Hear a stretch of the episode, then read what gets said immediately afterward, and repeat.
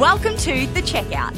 We catch up with previous add-to-cart guests and ask them 5 quick questions to get to know them better and leave you with a little extra inspiration to get you through your Friday. Today's Checkout features Kyle Turner, founder and CEO of Pearly, a free app that gives users a virtual dental checkup and also stock an online range of oral care products. Launching in 2020, Pearly have raised almost $3 million in seed capital and are on a mission to improve oral health all around the globe. Kyle, thank you so much for joining us on The Checkout. Loved our chat earlier, telling the mission for Pearly and all the exciting things and how you're changing the way oral healthcare works in Australia. Really exciting stuff. We're here to learn a little bit more about you. So I've got 5 quick questions for you. Number 1, what's the weirdest thing you've ever bought online? Well, talking to you before this, I was going to say a chest clock, which I've now got a collection of because the first one was shit. But I just remembered I bought an electric mouse trap. I had these super mice that would just get, the traps didn't work, the sticky thing didn't work, and they ate the food and they were running amok in my house. So I just feeding them and making them bigger. I bought like a nearly $100 mouse trap because I was fed up, and it is like Alcatraz. They go in and then I'll be asleep upstairs and I hear this. I'm like, I've got another one. So they work. They work great. I've lent it out to friends. There we go. What an investment. You could start a business just, renting out electric mice traps for people in need. There you go. There you go. All right. Number 2, who is your favorite retailer? Who Gives a Crap?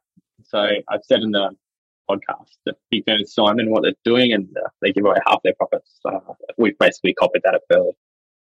It's a good one to copy. Number 3, which e-commerce practice do you wish was history? Setting up Instagram shop to make your Instagram page shoppable has been a fucking nightmare. So the back end on Facebook, I'm sure there's a lot of e-commerce experts that have tried to deal with Facebook ads and setting up your shops.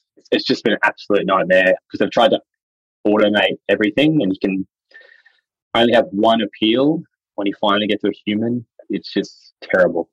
It's a really interesting one, Instagram and the shoppable component, because I saw recently they removed the shop icon from the main page and have kind of hidden it in the menu. But they were bullish on shopping via the app for so long, but it feels like they've gone cold on it. Maybe they're not putting the resources behind it to make it work properly. They're definitely not putting the resources into it. I don't know if we were too late. And I wouldn't know if they've moved the shop button because ours is not shoppable. Come on, Instagram, make it shoppable. They've told us that the issue, they can't work out what it is, why we can't get it done. They think it might be our bank cards the same of what we used 2 years ago when we tried to set up Facebook ads for the first time. And then we shut down that Facebook page, created a new one, but I've still got the same card. And they're telling me, can you get a new bank card? And I'm like, can you fix your bloody back end? So it's got nothing to do with product listings or anything like that. It's literally a payment issue.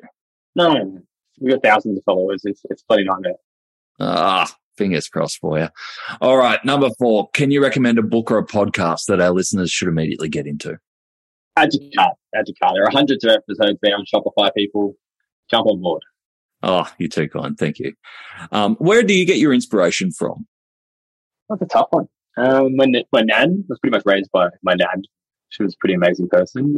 But yeah, my friends who are doing their own startups, we really get behind each other. And when you're going through some tough times, we really try and help each other because we know what that's like. That's probably the greatest support, inspiration, and I don't know, you put me on the spot. Question without warning. I'm sorry about that. All right, last one I have for you that you do know that is coming. Finish this sentence. The future of retail is? Purpose-led. I think customers are moving more and more expecting it, and soon they'll be demanding it, that you give back to your community. Yeah, beautifully put. Kyle, thank you so much for joining us on The Checkout. Thanks, David. Have a lot of fun. To hear more from Kyle, jump back into episode 246, where Kyle shares how his own upbringing has informed his mission to improve oral health care around the world. He also talks about the huge tech mistake that he made with his first startup and why giving back to the Indigenous community is so important to him as a proud Wiradjuri man. Thanks for listening, and until next time, keep adding to cart.